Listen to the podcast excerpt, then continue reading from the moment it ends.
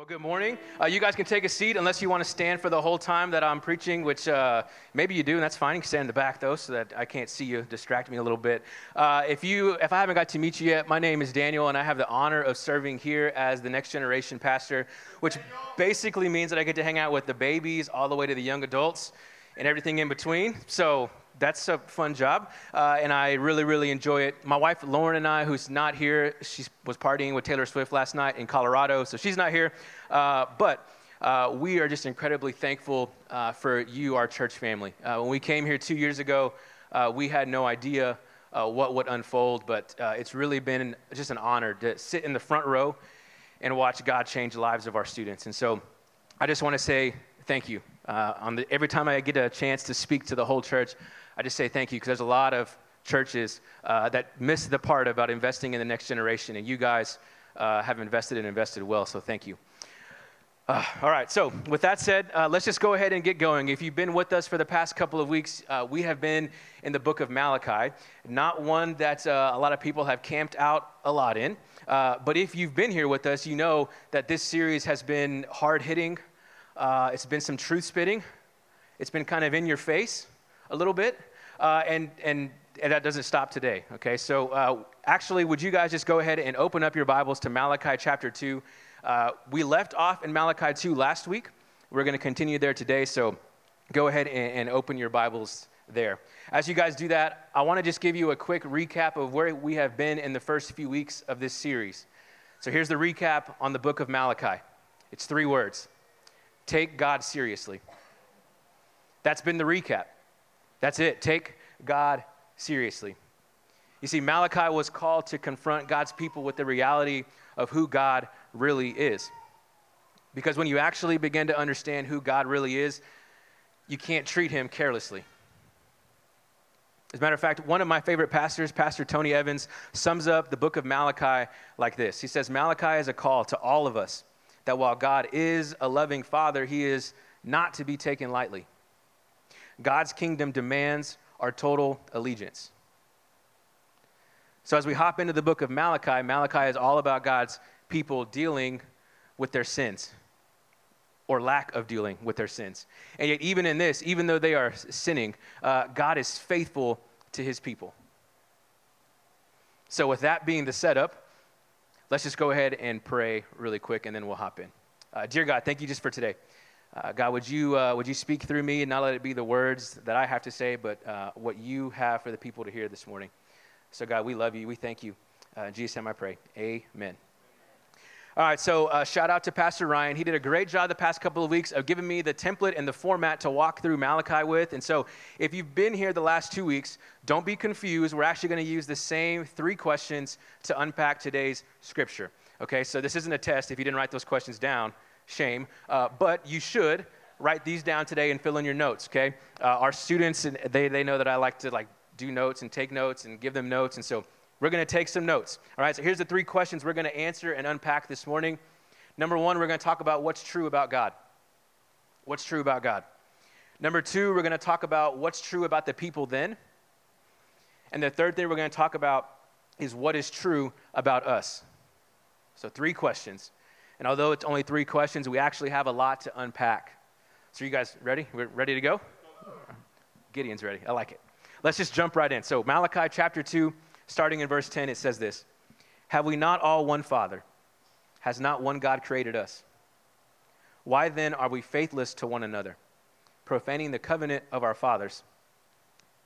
Judah has been faithless an abomination has been committed in Israel and in Jerusalem, for Judah has profaned the sanctuary of the Lord, which he loves, and has married the daughter of a foreign God. We're going to pause right there. I want you to see that you're going to see two major themes in these six verses. All right, we already see it here in the first two. We have two themes covenant and unfaithful.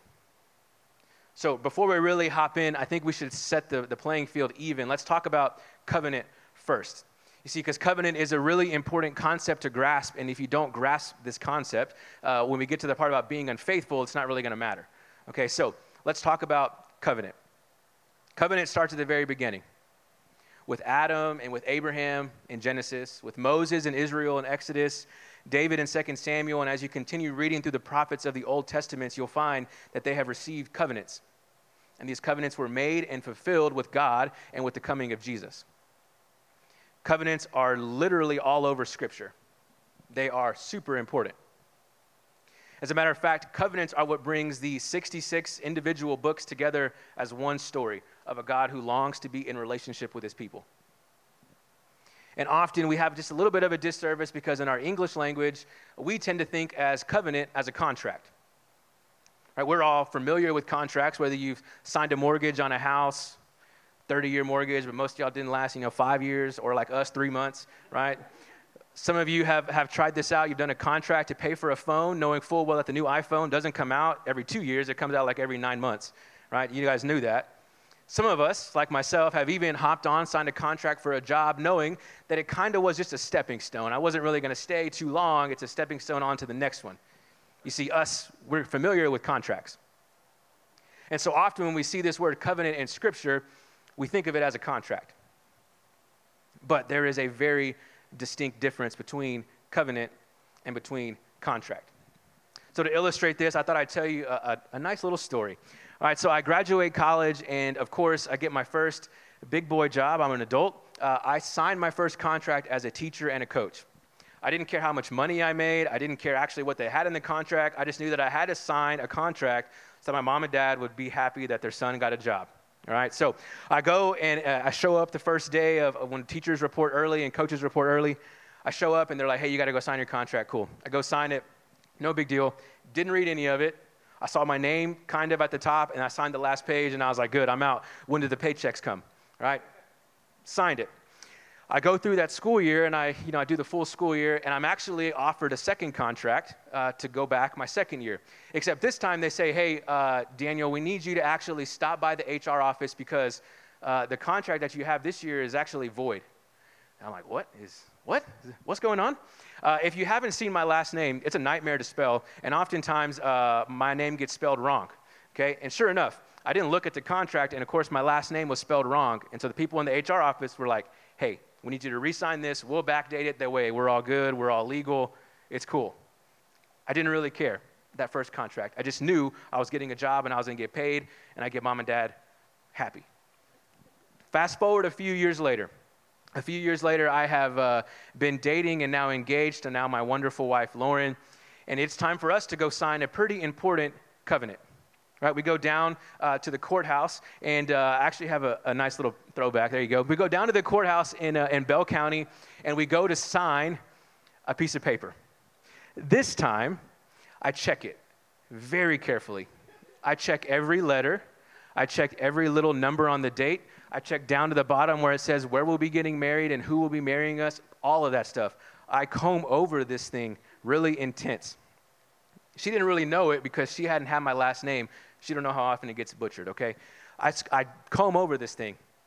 Well, what was the difference between that, a contract covenant, and the first one? Well, this one meant a lot more to me because I had a relationship with Lauren, and that meant something to me. You see, that's the difference between a covenant and a contract. See, contracts, there's no relationship there. We're cool with breaking them, not a big deal. When, it's, when I've got what I need out of that contract, I'm out, I bounce, no big deal. Right? But when we sign a covenant, covenants aren't meant to be broken. Covenants are sealed with a seal that says this one not to be broken. You see, there's the difference being there is a relationship, there's an investment in the two parties that are signing this covenant. And that's why you'll often see in Scripture this idea of covenants being related to marriage.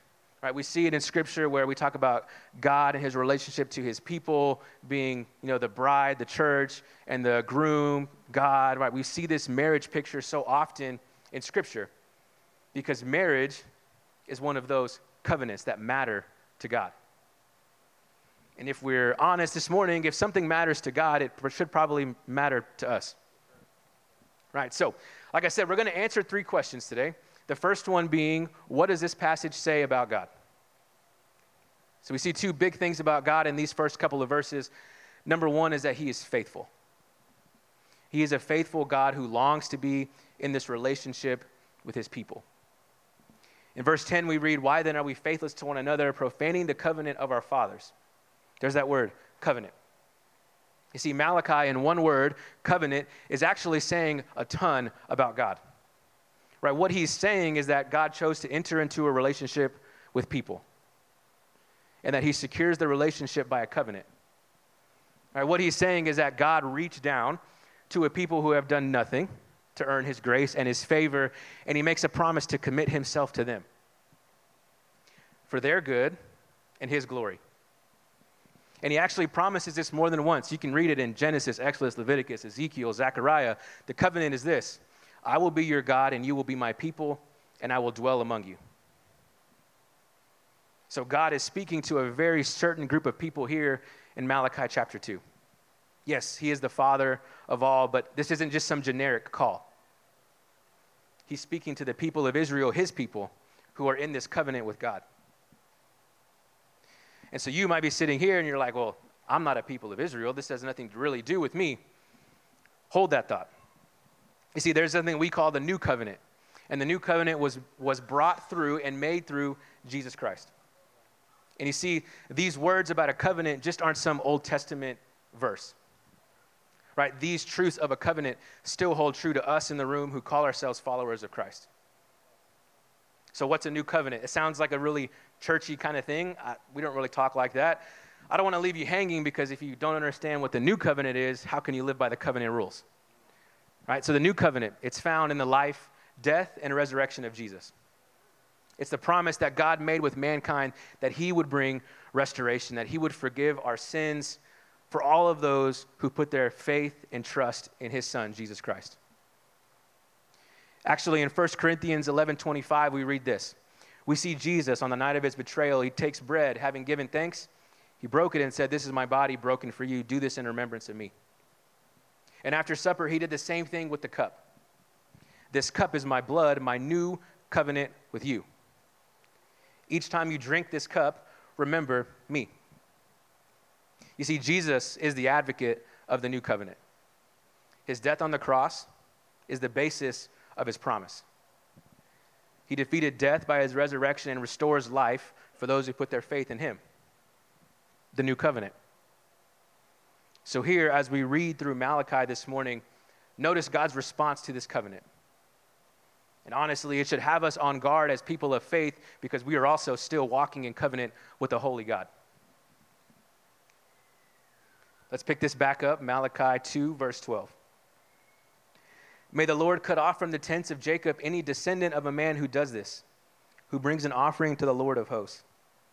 And the second thing you do, you cover the Lord's altar with tears, with weeping and groaning, because he no longer regards the offering or accepts it with favor from your hand. But you say, Why does he not? Because the Lord was witness between you and the wife of your youth to whom you have been faithless, though she is your companion and your wife by covenant.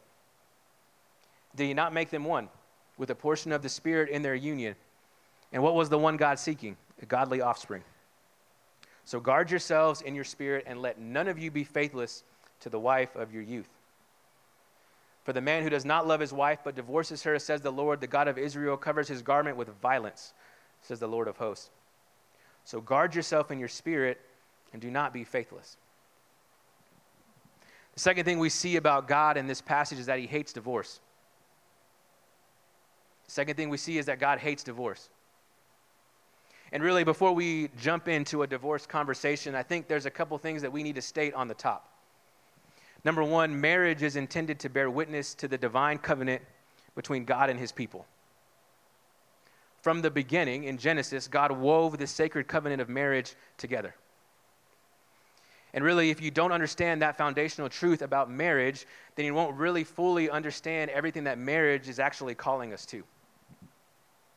God made marriage for his glory and his purpose. So when we see a verse like this and we talk about God hating divorce, we really do need to talk about divorce in church. Because divorce is something that grips and it tears people apart from all walks of life. If we don't talk about divorce in church, where are we going to hear about it? But for those in the room this morning that are coming out of a divorce, that are going into a divorce, that have scars from a divorce. Maybe some of you in the room had nothing to do with the divorce, but you've had the traumatic hurt from one. I want you to hear in this also God's grace. You see, God hates divorce, but He doesn't hate you. God hates divorce, but He doesn't hate you. You see, I think God hates divorce because He knows the pain and the trauma that it brings. You see, He hates divorce because it's just a sign of sin in our broken world, corrupting this perfect covenant.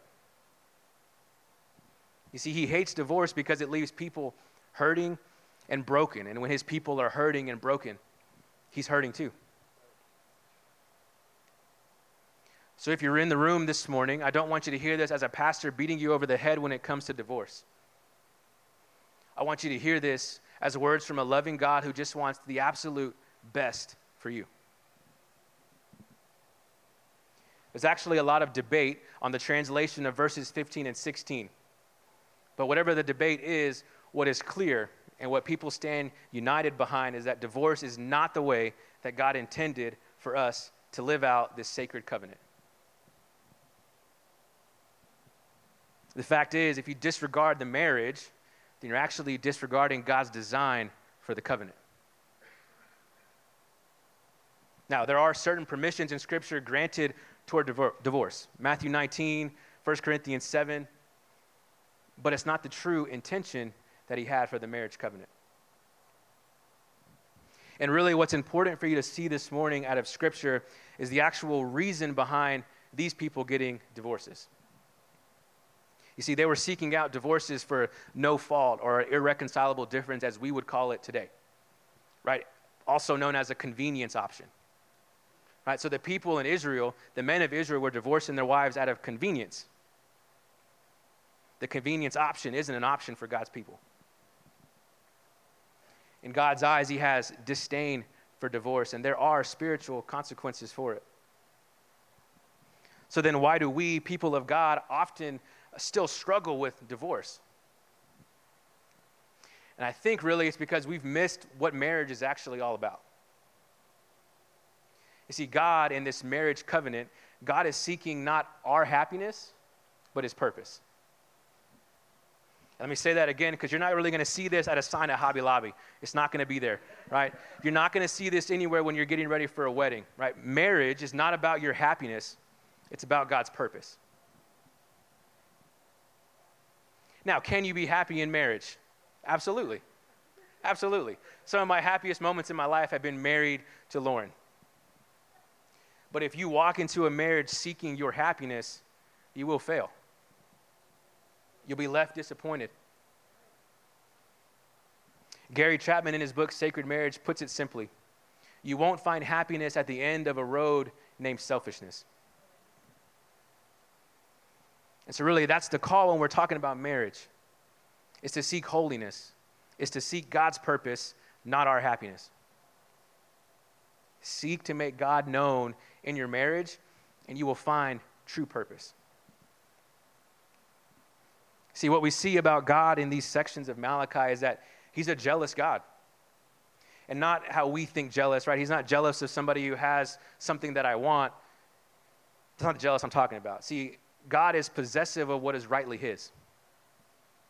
Here in this chapter, we see that He is possessive of the worship and the service that belong to Him. It's a sin from the Great Commandments to worship or serve anything other than God. And He is jealous of what rightfully belongs to Him. You see, He is the first love that they should have had anything other than that really missed the mark of what his people had been called to do. Let's answer question number two What is true about the people here in Malachi 2? If you were with us last week, we actually started in this chapter. Uh, but what I want you to notice is that last week, the beginning of chapter 2 actually spoke to the leaders of the faith. This part of chapter 2 is speaking to everybody. Right, this is for the common people. This is giving them direct words from God. Just like in the previous passages of Malachi, there's really no sugarcoating anything. This is a very blunt and straight to the point kind of message. So, then what are the people doing at this time? To put it simply, the people, the Israelite people, had been unfaithful in their horizontal relationships and in their vertical relationships. See, the people of Israel, they had lost sight of their first love. In verse 11, Malachi states, For Judah has profaned the sanctuary of the Lord, which he loves, and he has married the daughter of a foreign God. So let's be super clear here. God is against the union of a God seeking spouse becoming intimately partnered with somebody who is not. And this isn't just for Old Testament times. Paul speaks at length about this in 2 Corinthians 6 about believers who are chasing after Christ not being intimately tied to those who aren't. 2 Corinthians 6, I'm going to kind of summarize it for you here. It says, Don't become partners with those who reject God. How can you make a partnership out of right and wrong? It's not partnership, that's war. Is light best friends with dark? Does Christ go strolling with the devil? Do trust and mistrust hold hands? So let me take a pause here just a second. We're going to take a break from the marriage conversation and actually want to talk to students, young adults, singles, people who are walking into a dating season. All right, got your attention? Even if you're, uh, even if you're not dating, you can still listen. It's still good, okay? As your pastor, can I point you to these scriptures? Can I point you to 2 Corinthians 6? Can I point you here to Malachi? Because we talk a lot, students know this, we talk a lot about going and sharing your faith with a very dark and broken world. And I 100% mean that. But when it comes to your dating relationships, that's not your evangelistic endeavor. That's not what it's about. Yes, share your faith, invite people into your life who desperately need Jesus. Be the light to a dark world. But your most intimate relationships, the people in your closest circle, chase Jesus. See, we're not called to go and date people in order to save them. Our most intimate and personal relationships should be with those people that push us towards Christ, not away from Him. And believe me, if you go down that road, no matter how strong you think your faith walk is, it's a dangerous, dangerous path. So, as you walk into a dating season, you should be praying now for a spouse that seeks God and chases after Him way before they even think about chasing after you. And how do you go and you live that out right now beyond praying? Is you be the one who is chasing after God way before you go and chase after anybody else. Free dating advice. There you go. Let's hop back into Malachi. See, this wasn't the end of the problems for the Israelites. Because on top of this unfaithful living in their horizontal relationships between husbands and wife, we see that it wasn't because of love or devotion. They were literally chasing after these relationships to gain status. You see, they were trying to marry these women from a foreign land so that they could climb the social status ladder. They wanted to make a little more money. They wanted to have a seat at the political table. You see, they were married to the wife of their youth, their first wife, the women who believed in the same God that they did. And they were divorcing them without a cause because they wanted the newest, hottest version of whatever happiness culture could give them. When you get down to it, it's the love of self that actually caused these Israelite men to lust after the women and all of the nearsighted pleasures that the culture could give them. We pick this back up in verse 13 and we read the second thing you do is you cover the Lord's altar with tears, weeping, and groaning because he no longer regards the offering or accepts it with favor from your hand. You see, they wanted their cake and they wanted to eat it too. They wanted all the pleasures that the world could promise them, and they wanted to also have the continued blessing of God. It's a good thing we in America in 2023 have figured out this problem. Like, we don't still struggle with the same thing, right? Wrong. We still do, absolutely struggle with trying to have all God and His blessings and all the things that the world can give us. And maybe we don't explicitly say it quite like the Israelite men did. But tell me if this sounds familiar. So many of us want Jesus from 10:30 to noon on Sunday. Our schedule, our time frame. And if we have a really good week, maybe we'll hit that worship playlist on Spotify on our drive into work. Maybe we'll do uh, two or three days of our five minute Devo in the morning. But the rest of our time in our week is actually spent satisfying what we want our pleasures, our social climb. Our schedules get so jammed packed with the things that make us happy that there's just a little bit of room left for Jesus. But we know, right, when life hits us and we get popped in the mouth by life, we run back to the church, we run back to Jesus. What's the deal, God? Where are my blessings? Like, like don't miss this, right? We want Jesus in the moment that we need him, but we go and we divorce him from the rest of our week. Give me Jesus right here, right now, but leave him here. I'll be back next week. See, what I want you to see is that divorce is so much deeper than just a husband and a wife splitting up. We can easily divorce our first love. We divorce Christ so that we can chase after the things that give us momentary happiness. You see, thousands of years later, we're still falling into the same trap. Like, God, I know I promised to live for you, and I really haven't been, but I mean, you still got me, right? right here in Scripture, the Israelites would show up to worship and they'd cry out loud on the altar, but not because of their brokenness, not because they recognized they needed God. No, they were crying and weeping because God was no longer pouring out blessings on them. That's two really big things I want you to see here about the people in chapter 2.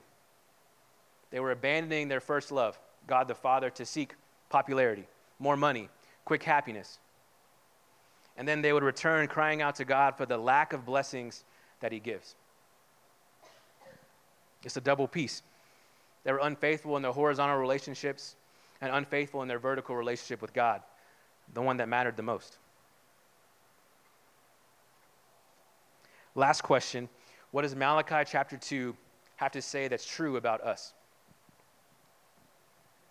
Well, unfortunately, we see the same problem that the Israelites had then, we still see those problems today. How do we, the people of God, respond to this covenant? Unfaithful, counterfeit, self pleasing. We still profane the covenant of God. And see, at the root of this issue is that when we get into a covenant relationship with God, He calls on every single area of our life. And if we're honest, sometimes we don't really like that. Take a second. Think about this this morning. How many of us have personal relationships in our life right now that don't reflect the love and grace that you've been shown by the Father? I know in preparing this message this past week, I had to do a lot of soul searching myself. I had to look at my horizontal relationships and say, hey, where have I wronged somebody? Do those that I have contact with know that I follow Jesus, not just because of what I say or what I post online, but by my actions? It took me back actually to my senior year of high school. My senior year of high school, I had been, uh, I was in youth group like my whole life. I think I was probably like some of our kids who at fifth grade, I'm like knocking the door down to get into youth group, right? That was me. Like I was in youth my whole life. And a matter of fact, I was a leader. I played a little guitar in the worship band. Like I did the whole thing. And so my senior year of high school is coming, and I remember sitting in my senior English class. And I don't remember what the conversation was, I don't remember what exactly was said, but I said something that was a little less than Christ like. And I just remember, I'll never forget, the girl who sat in front of me turned around and she said, Don't you go to church? I wonder how many of us this morning have neighbors, have friends, have coworkers, have people that we hang out with that see how we talk and see what we do and see what we post online and they say, wait, don't you follow Jesus? You see, every ounce of us should be submitting to the lordship of God in our life. There is absolutely nothing that is off limits. There's no friendships, there's no relationships that we can call our own outside of this covenant. Dutch reformer Abraham Kuyper puts it this way there is not a square inch in the whole domain of our human existence in which Christ, who is sovereign over all, does not cry, That is mine. You see, our horizontal relationship should speak volumes about the vertical one that we have with Christ. And you see, Malachi, he has some brutally honest warnings for the people of Israel in his book. But one thing I was encouraged by this week is that the Bible doesn't end here. This book is heavy. There's a lot of disappointments. There is a lot of people missing the mark of what God has set out for them. There's a lot of people burning relationships down to the ground, disappointing God. But the story doesn't actually end here. As a matter of fact, in my Bible, I love it because when I look at Malachi chapter 2, I turn the page, just one more page. I turn the page one more and I'm reminded that there was something new that was coming. You see, Jesus was coming. And he is the reason that we have hope today. Because, yes, we can be disappointed in our horizontal relationships. We can be burned by people in church and out of church, but there is hope because Jesus was perfect. He's the answer to all of our disappointments. He is the picture of a perfect husband. He's the friend who doesn't leave when times get hard. He's a father who just loves you deeply.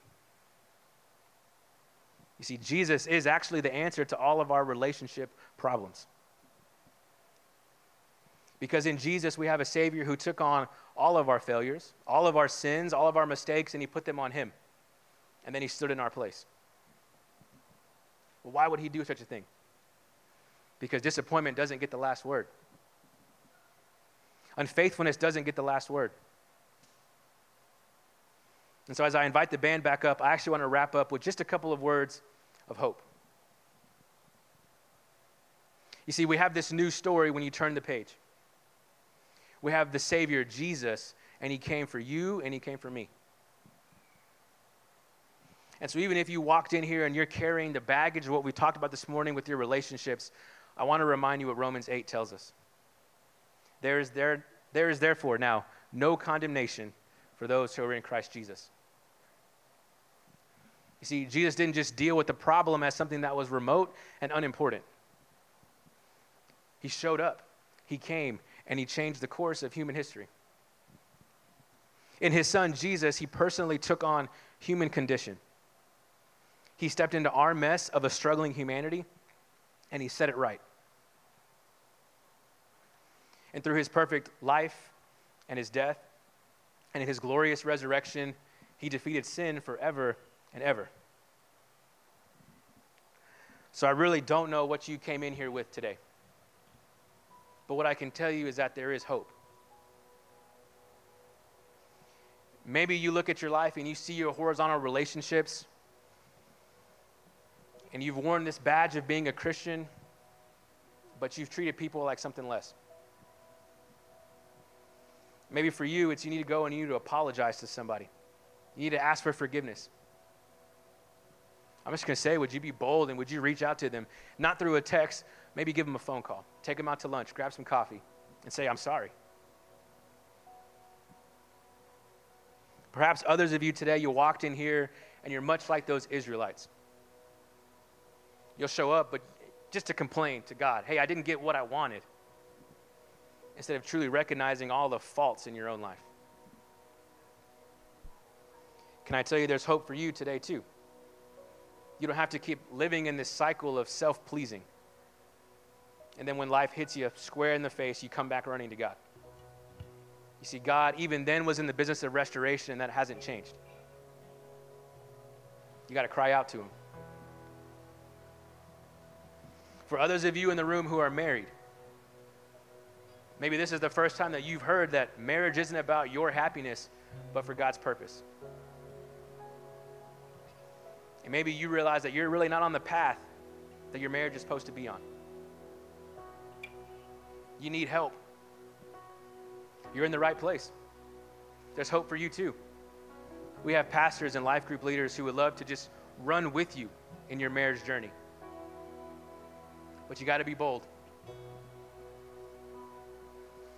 And lastly, there are others in this room this morning that maybe you just need to come back to your first love. Maybe you've done a really good job of playing the church card on Sunday, and maybe sometime during the week I hit a little bit more Jesus, But honestly, the rest of my life looks very divorced from the love of Christ. We're going to have time this morning for you to respond and come back to the first love. So, as the band sings, I'm just going to invite you to respond however you need to. Would y'all pray with me? God, our invitation this morning is simple. God, would we take the words that we find in Malachi and would we live them out right here and right now? God, would you bring us back to the first love? God, would you bring us back to you and so that all the things that we've been chasing, all the desires that we think can bring us happiness, will they just fade away? So, God, we love you because you are a God of hope. You are a God of restoration, and we need you now more than ever. We love you. Jesus, I pray. Amen.